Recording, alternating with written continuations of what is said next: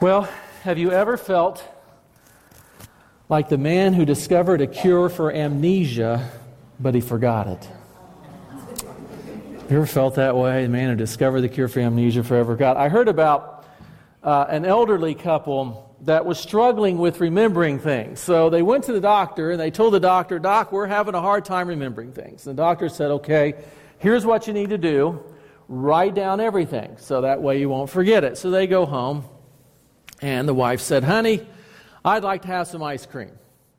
So he got up and she said, Nope, write it down. He goes, Ah, I got it. You need ice cream. I, I can remember that, honey. She said, Okay.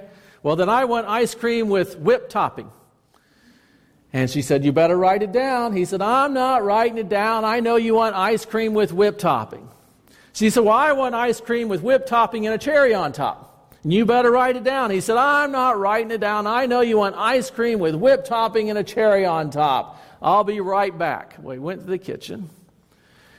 And it was a long time, a lot of clanging around. And suddenly he came out the door with a plate of eggs and bacon. And she looked at that and she said, You forgot the toast. Think about it. There you go. All right. I forget a lot of things. I don't know about you. Um, years ago, when I was in martial arts, my son and I, I came back at home, and my wife said, Where's Jeremy? He's back at the martial arts studio. I'll be right back. Have you ever had those moments when you just uh, forgotten things. I mean, I, am sometimes embarrassed, and it's so it's frustrating when you forget what you know you've studied. Sometimes I'm like, why did I go to school for all those years? Half the time I can't even remember half that stuff. You know, I took two years of Hebrew, but if you give me a Hebrew Bible, I'm probably not going to read it because I don't remember it. All right, it's just Greek to me when I see it. So, you know, uh, it's hard to, re- it's so frustrating when you, when you learn stuff and, and you, you forget about it. And Sir Thomas More said this the world doesn't need to be informed as much as it needs to be reminded. You know, that's why when you look in the Bible, you see over and over again, God says, Remember, remember, remember, don't forget don't forget. And you know, the reality is on, on Sunday, if you've been in church for a long time or you've been a follower of Jesus, it's probably unlikely that you're going to walk out of here saying, I never thought of that. So, why do we come to church? Because we forget. We forget things. I, and there's a lot of danger in forgetting things. There, there was a, a headline in 2018 that said Study shows that Americans are forgetting about the Holocaust. Another article went on and said two thirds of American millennials surveyed in a recent poll cannot identify what Auschwitz is, according to a study released on the Holocaust Remembrance Day that found that knowledge of that genocide that killed six million Jews during World War II is not robust among American adults. Another article I was going through says that historical ignorance might also explain why a lot of millennials have a, such a favorable view of socialism. In fact, in a recent poll, 63% of millennials say they would prefer socialism over capitalism. Uh, because again, there's just a lot of people don't know the past and what the past is out. And George Santayana said this those who fail to learn the, hes- the lessons of history are doomed to repeat it. And that's the problem when we forget. And, you know, we've been talking in this series about our identity in Christ. And there's some incredible things. If you're a follower of Jesus Christ, and let me define that, that means you're a person who at some point in your life, you said, I know I'm a sinner. I, I, I'm rebellious. I need a Savior. And you know what? I was thinking about that this morning. Our culture is looking for Saviors. Guess what our politicians are promising? To be the Savior. You elect me, I'll give you this, and I'll give you that, and I'll take care of this, and I'll take care of that. Our culture, people are looking for saviors. And a, a Christ follower is a person at one point said, I don't need a government savior, I need a savior for my own rebellion. And I've rebelled against God, and I need a Savior. And that person is a person who says, Look, I look at this man, Jesus, and he rose from the dead. He proved everything he said was true. And so he must be it. He said he was God in the flesh, the only way, the truth, and life. So, okay, Jesus, here it is. I'm putting my complete faith and trust in you. I'm not trying to do it on my own. Here you go. Here's my heart. Take and seal it. That's a Christ follower. And as we said, the Bible says that Christ followers, the New Testament, Christ followers are given a new identity. We're called saints. We're called saints. We're not called in the New Testament sinners anymore. We are called saints. Now, do we sin? Yes. Sometimes we do. We should sin less, right? We'll never be sinless, but we should sin less. But the New Testament identifies us as saints. And again, there's lots of benefits to that. Uh, we've been going through Ephesians there, and uh, lots of benefits to saints. And I don't think my clicker is working for some reason. Um, lots of benefits to being a, a saint, and that is that we're holy, and that we're blameless, and that we're adopted, and that we're freed, and we're forgiven, and we're accepted, and we're sealed by the Holy Spirit. These are incredible benefits that we have as being saints. I don't know about you, but that's exciting to me. I mean, when I get up in the morning, and I've been making this my practice, saying, I am a saint. This is what I am. And I don't know about you, but that gives me strength to walk through the day. So when Satan tempts me, I'm like, hey, I don't have to give in to this. I'm a saint. I'm holy in God's sight. I'm blameless in God's sight. I'm adopted by God. I'm freed from slavery of sin. I'm forgiven. I'm accepted. I'm sealed. I, I, don't have to go down this road. This is not who I am. I'm a saint. And, and that's incredible. Those incredible, incredible benefits. Now, I've never worked in the corporate world per se. I've always worked for small employers uh, pretty much most of my life. But I know that in corporate world, you kind of have two groupings of employees. You have the salaried and you have the hourly employees.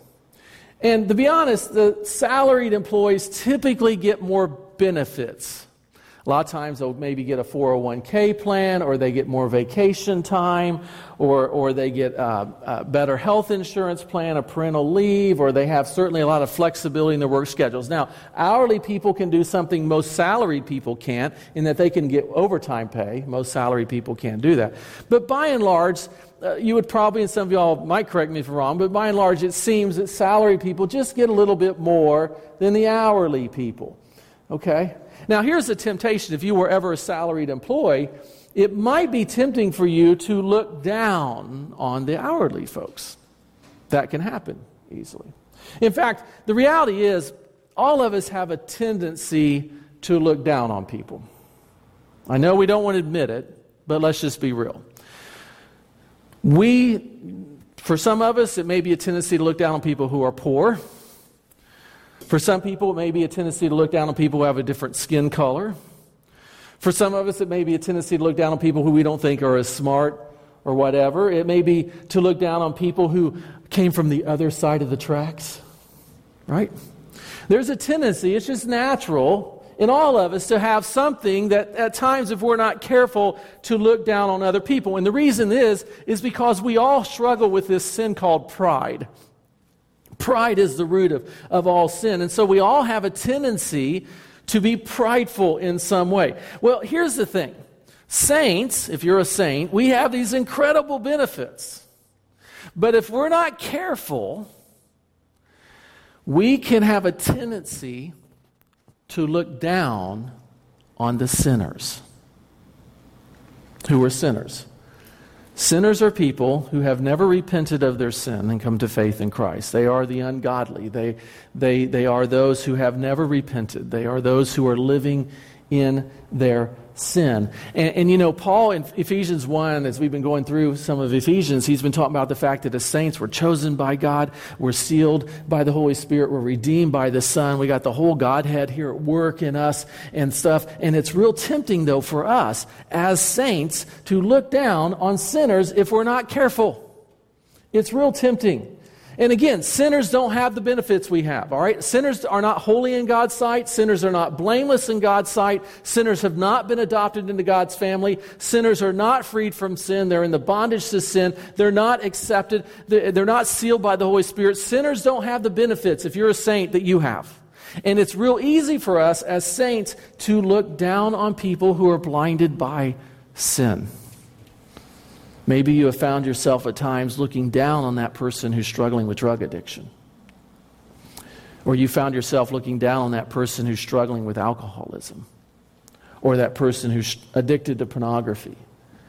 Or maybe you found yourself looking down on people that teach that we're just a product of some cosmic accident. And like, those people are so stupid. You may find yourself looking down on people who are looking to government for their salvation rather than God. And you might think, those people are so nuts. Here's the thing they're blinded, they're lost, they don't see. We see as saints. Your eyes have been opened. But it's tempting, if we're not careful, to look down on the sinners. I know I have. I know I've had my moments.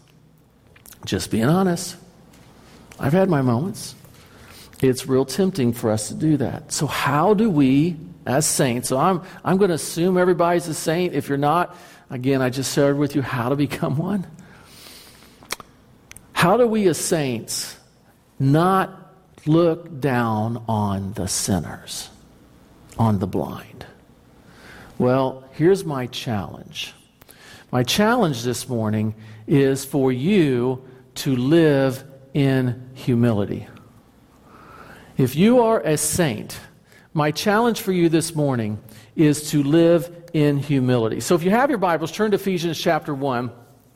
Ephesians chapter 1. Because here in this passage, Paul reminds believers who they are in Christ, what they were, and what God has done for them. And if we're not careful, it's real easy for us to forget who we are, what God has done for us. So, Ephesians chapter 1, let's take a look at verse, uh, cha- Ephesians chapter 2, I'm sorry, starting in verse 1. He says this here's what Paul says And you, speaking to saints, were dead in your trespasses and sins, in which you previously walked according to the ways of this world, worldly age, according to the ruler who exercises authority over the lower heavens let me give this to Rob. Okay.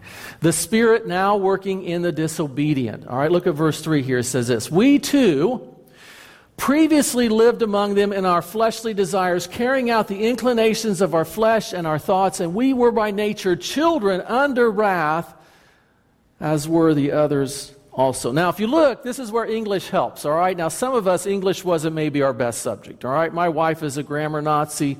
She's really good in English, okay? She does, she does, does what she does all week with folks. I'm not always the best in English, all right? Ain't, ain't no reason for me to learn that stuff, right? But if you look at this text, you will see over and over past tense verbs. This is basic English, right? Look at what Paul says. You were this. You previously walked this way. You were by nature children of wrath. Why does he say past tense? Because he's speaking to saints. This is not what you are now. This is what you used to be. So here's my challenge is for you to remember, and let me just give you a few points here. A humble saint, a humble saint remembers. You and I need to remember. Again, look at what we were. We were these things. And let me tell you what you need to remember. A humble saint remembers the past before repentance. A humble saint remembers the past before repentance. Now, here's the thing. How many of y'all were saved when you were less than 10 years old? How many of you were saved after age 10? All right, most of us. Great, that's good. Because I'll tell you something. For those of us, I was saved at the age of six. So I didn't really live a rebellious life that much. Okay, I don't have a big story or anything like that. But what's easy for me, those of us who were saved very young, is to forget, though, still what we were. Maybe you've been saved 40, 50, 60 years. Maybe you were saved after age 10, but maybe it's been 50 years, 40 years. You've been saved for a long time, and what's really easy for us is to forget what we used to be. And so we, we forget that at one time before Christ, here's what you were you were dead in your trespasses and sins. Notice that's a plural there, trespasses and sin. You, you were dead in these two things. And that idea in the original language is you were constantly involved in those things, and that's what sinners do, right? Sinners are constantly involved in sin. They're constantly involved in those trespasses or false steps. They're constantly involved in those sins which are to miss the mark. That's what a sinner does. We look at sinners out there and we're like, how can you not see that? Because they're blind. And they're dead in that. All right? And so for them, they're just living out the natural inclinations of their heart. So, so to them, you know, going out and, you know, getting drunk or shooting up drugs or, or living with people or doing whatever, to them, that's what's the big deal with that? Right? I'm just partying on, baby. It's life, right? Eat, drink, for tomorrow we die, right? So why not? Now, it's easy for us as Christ followers to look down on them, but here's the deal you used to be just as blind, right? At one point, you were also dead in your trespasses and sin. At one point, you were not focused on pleasing God. You were focused on pleasing yourself. At one point, you were focused on, you know, but you were buying into the philosophy of the world. Hey, if everybody's doing it, why not, right? If it feels good, do it. Eat, drink, and be merry, for tomorrow we die. You used, and I used to buy into that long time ago. And that type of thinking is rooted in Satan. Notice that Paul says that he is the ruler of this atmospheric domain. You know, and, and, and you notice here in the text says Satan is the ruler. He's always working. It's a present tense there in the original language in the disobedient. He's always working in the disobedient. S- Satan is always at work in the world. And Satan is the God of this age. And he has blinded people. Eh, whether we like it or not, this current world is under the sway of Satan. Now, God's ultimately in control. Satan can't do anything without God's permission. All right? And we know that this is all heading towards a climax when the King of Kings will return to this earth and he will rule and reign. And God has a plan and purpose. When all this is over, you know, we're going through the best of all possible worlds now so that we can be in the best of all possible worlds later. So we know right now that God has a plan and purpose for this. But right now, he is allowing Satan to be loosed. And this world is under the control of Satan. And here's Satan's goal Satan's goal is to call evil good and to call good evil. And I don't know if you, if you watch the headlines, that's what's happening right before our eyes today in this world. What used to be called evil in America is now being called good. And what used to be called good in America is now being more and more called evil. That's Satan's goal. Satan, Jesus said in John 8, is a, is a liar. He loves to twist the truth. That's what Satan does. You know, we hear that today. I hear, I hear people say, well, that's not your truth. My truth is not your truth. Your truth is not my truth. That's a bunch of hogwash. There's only one truth. There is absolute truth. You know, you'll have people say, if somebody ever says to you, there's no such thing as absolute truth, here's how you respond Are you absolutely sure? Think about it. Turn the question on itself. There's no such thing as absolute truth. Are you absolutely sure? Because you just said there's no such thing of it, but you made an absolute truth statement. Y'all think about it. You can think about that tonight. But we hear that all the time. Turn the question on itself. These, the, a lot of this stuff just collapses on top of itself, but, that's, but a lot of people don't think that far. They just throw things out there. And that's Satan's goal. He has blinded this world. And, and again, just remember here's what I want you to remember, saints. We are all born sinners. We're born in sin, all right? We are. We're, we're, we're sin. Thank you, Rob. All right, thank you, brother. We're all born in sin. We're born dead in our trespasses and sin. And notice that Paul puts himself in the middle of this picture in verse 3. If you go back to the text, he said, We too, he's now including him, the apostles, okay? I mean, he, he's a human too. We too, Jews included, okay? The you, you could say, is the Gentiles, but we too did this. We too all previously walked and lived among them in our fleshly desires, okay? So here is even, the, maybe you could argue, the greatest disciple maker of all, Paul saying, That used to be me. Even though I was Mr. Religious guy growing up, I still walked in this stuff. I still entertained those thoughts in my mind. In fact, you ask yourself, how did Paul, how was Paul so effective in his ministry? Because he never forgot what he used to be. He never forgot what he used to be. He had a new identity as a saint, but he never forgot that he used to be a sinner. He never forgot that the people that he was preaching to and teaching to, or in the Hall of Tyrannus, or whether he was in Mars Hill in Athens, he never forgot that the people that he was speaking to and teaching to were people who were in their trespasses and sin. He never forgot that he used to be there, but now this is what he is. He's a saint in Christ. And he never forgot that. So when he preached to them, he didn't preach looking down on them. He preached to them about you can be made alive in Christ. You don't have to live this way. Paul was effective because he never forgot that people were buying into the wisdom of this world. They were under the sway of Satan, and they were living out the inclinations of their flesh, and the only way they could be changed was through Christ. And Paul never forgot who he was, what he used to be, and what he is now. A humble saint remembers the past before repentance. Here's another one. A humble saint remembers what God has done. Look at, look at verse 4. And these two words are probably the most powerful words in Scripture. But God. Because he's like, this is what you used to be, dead in your trespasses and sin, walked according to the inclination of the world. This is what you used to be, but God.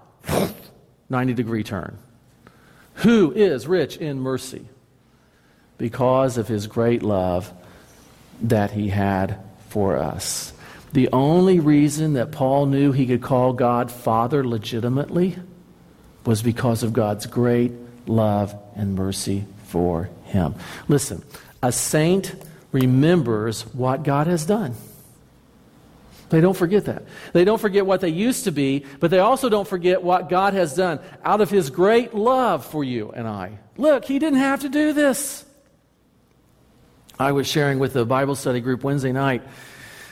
Uh, in my prayer time, I, I, the other day, it just hit me. God has created billions of planets. Gal- million, they tell us there's billions of galaxies. Um, and when you think maybe there's 20 billion people that have lived, in the expanse of all this galaxy, God could have said when Adam and Eve sinned, Hey, forget you, I'm going over here to Santarius 5 and starting over and maybe 20 billion people had lived and died on the earth, it would just be like a little trickle going through into eternity, and God could have said, I ah, forget that, and gone over here.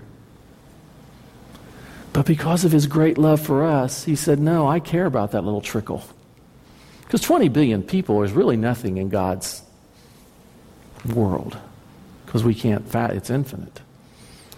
But God loved us so much. And his mercy, mercy just simply get, means not getting what you deserve.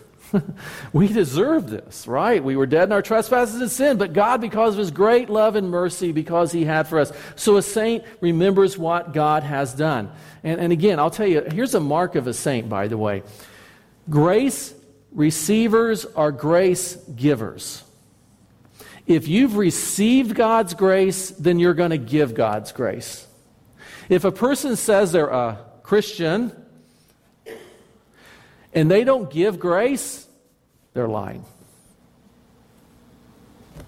I think. Because if you've received it, how can you not give it? And if you've given it, how, have you been given it, how can you not give it out? Right? Because grace receivers are grace givers. A humble saint remembers what God has done. A humble saint remembers his or her position in Christ. Look at verse 5. He, he goes on, he says, God there has made us alive with the Messiah. Even though we were dead in trespasses, you are saved by grace. You didn't make yourself alive, all right? You had nothing to do with your salvation. You responded to the, the call of God, and God did everything. All right? All you did was reach up that hand of faith, and God took hold of it. He's the one that pulled you out of the pit. He's the one that energized you. All right? He has made you alive in Christ. We didn't deserve it. There's nothing good in us. God did all this work. And notice he says you, he has made us alive in Christ. And that verb there is a, basically, it's designating a permanent sense. It's a perfect tense verb there, which is a permanent sense. You and I are made alive, and this is permanent. This is your permanent state as a saint. You are alive in Christ, and that permanent state has been a result of God's past action. God made us alive in Christ. And look at what look at how God saved us, verse 6 and 7. He also, together with Christ Jesus, he also raised us up and seated us in the heavens with Christ Jesus. This is what he has done for us, so that in the coming ages he might display the immeasurable riches of his grace through his kindness to us in Christ Jesus. Paul talks about what God did in the past as an aorist tense here with the continuing consequences. God did this in the past. He raised us up, made us alive, and the continuing consequences into the future. He has seated us with Christ in the heavenly. So here, a saint, you are alive with Christ. You are seated with Christ. You are raised up with Christ. You have this new position in Christ. A saint remembers that. A saint remembers their past. A saint remembers what God has done. A saint remembers their position with Christ. A saint also remembers God's grace. Verse 8 and 9, most of you have memorized this. For by grace you're saved. For you are saved by grace through faith. And this is not of yourselves, it's God's gift. Not from works, so that no one should boast. The only reason we're going to heaven is because God gave us something we didn't deserve. That's called grace. It's the only reason. Because let me tell you, if it was about earning our way to heaven, it wouldn't be heaven. We'd be sitting at, Star- well, I don't think Starbucks will be in heaven. We'd be sitting at holy grounds in heaven. Think about it. We'd be sitting at Holy Grounds coffee shop. And if it was a matter of works, Lillian might say, Well, I've done all this and this and this and this. And Linda might be saying, oh, I didn't do that much. Why am I here? And then we'd see Billy Graham walk by, you know. We're like, oh, why are any of us up here? Well, look, that wouldn't be heaven. That'd be horrible. Billy Graham walks by in heaven. Hey, Billy, nice to see you. It doesn't matter. He's there the same reason I'm there, because of God's grace. It has nothing to do with what he did. It's because of God's grace. It's a level playing field in heaven. That's why it's going to be nice when we're sitting at holy ground sipping coffee. Because nobody's going to be comparing anybody to anybody else because there's nothing to compare to. Why are you here? Because of God's grace. Why are you here? Because of God's grace. Same answer.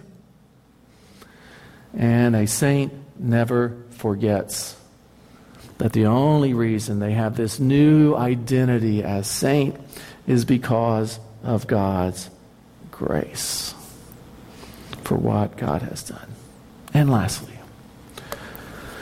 a saint remembers his or her purpose. Look at verse 10. For we are his creation, created in Christ Jesus for good works, which God prepared ahead of time so that we should walk in them. Saints are, notice where we're our position. We're created in Christ Jesus. We're in Him. You don't make yourself into a saint. God does that. God's the one that gives you the identity when you respond to Christ. He then gives you the identity as saint. You are in Him, as I've been sharing in this series. When God sees you, He sees you through Christ. Okay? He's seeing you through the lens of Christ. You are in Him. But He also has a purpose for you and I. Now, have you ever asked yourself, why in the moment when I received Christ didn't I just die and go to heaven? I mean, you know, would have been, you know, Lord Jesus, come into my heart. Boom, you're gone. Why does He keep us here? Well, He has a purpose for us. He has a purpose for us. Paul says we're creating Christ Jesus for good works. We're here to be a light in the world. We're here to show love to the unloved. We're here to show grace to people who don't deserve grace because we've received grace. We're here to show mercy to those who don't deserve mercy. We're here to be Christ's hands and feet in the world. That's why we're here. We do things like the rummage sale. It takes a lot of work, but guess what? There'll be people on the other side of the world that get the benefit from water because of that. There'll be people from the hurricane that get a little bit of extra food because of the work here. There'll be people in this community who maybe last week got a hotel room. Or there might be people in this community who get food out of the blessing box because of our that's our good works. That's what we're here to do. We're here to give a cup of cold water in Christ. Here's the thing, folks. Saints never forget who and what they were. Saints never forget who and what they are. Saints never forget what Christ has done for them. Now, I want you to think back maybe the moment you responded to Christ. Pretty good chance you were super excited about God. When I received Christ as a young boy at age six, I wanted to tell everybody. I remember my mom, I, we had revival at church back then a couple times a year. And uh, we were in kind of a fire breathing church. And uh, I remember that um, we would, I would get a stack of flyers. This was before it was probably illegal, or if it was, I didn't know it. And I'd go put them in mailboxes all throughout the community. I want people to know. I remember telling my cousins about Jesus. I wanted people to know. But you know, sometimes along the way we lose the fire, don't we? We forget. We forget how Christ radically changed our lives. Somewhere along the way, we start growing apathetic. We start looking down on the sinners. We start mocking them and making fun of them. Somewhere along the way, we seem to forget that we were saved by grace and it had nothing to do with us. It was a gift. God's grace. Somewhere along the way, we've forgotten the feeling of being blinded, alienated from God, dead in our trespasses. Somewhere along the way, we forget that. And my challenge to you is don't forget. Don't forget who you are, what you are, and what God has done for you. A saint remembers.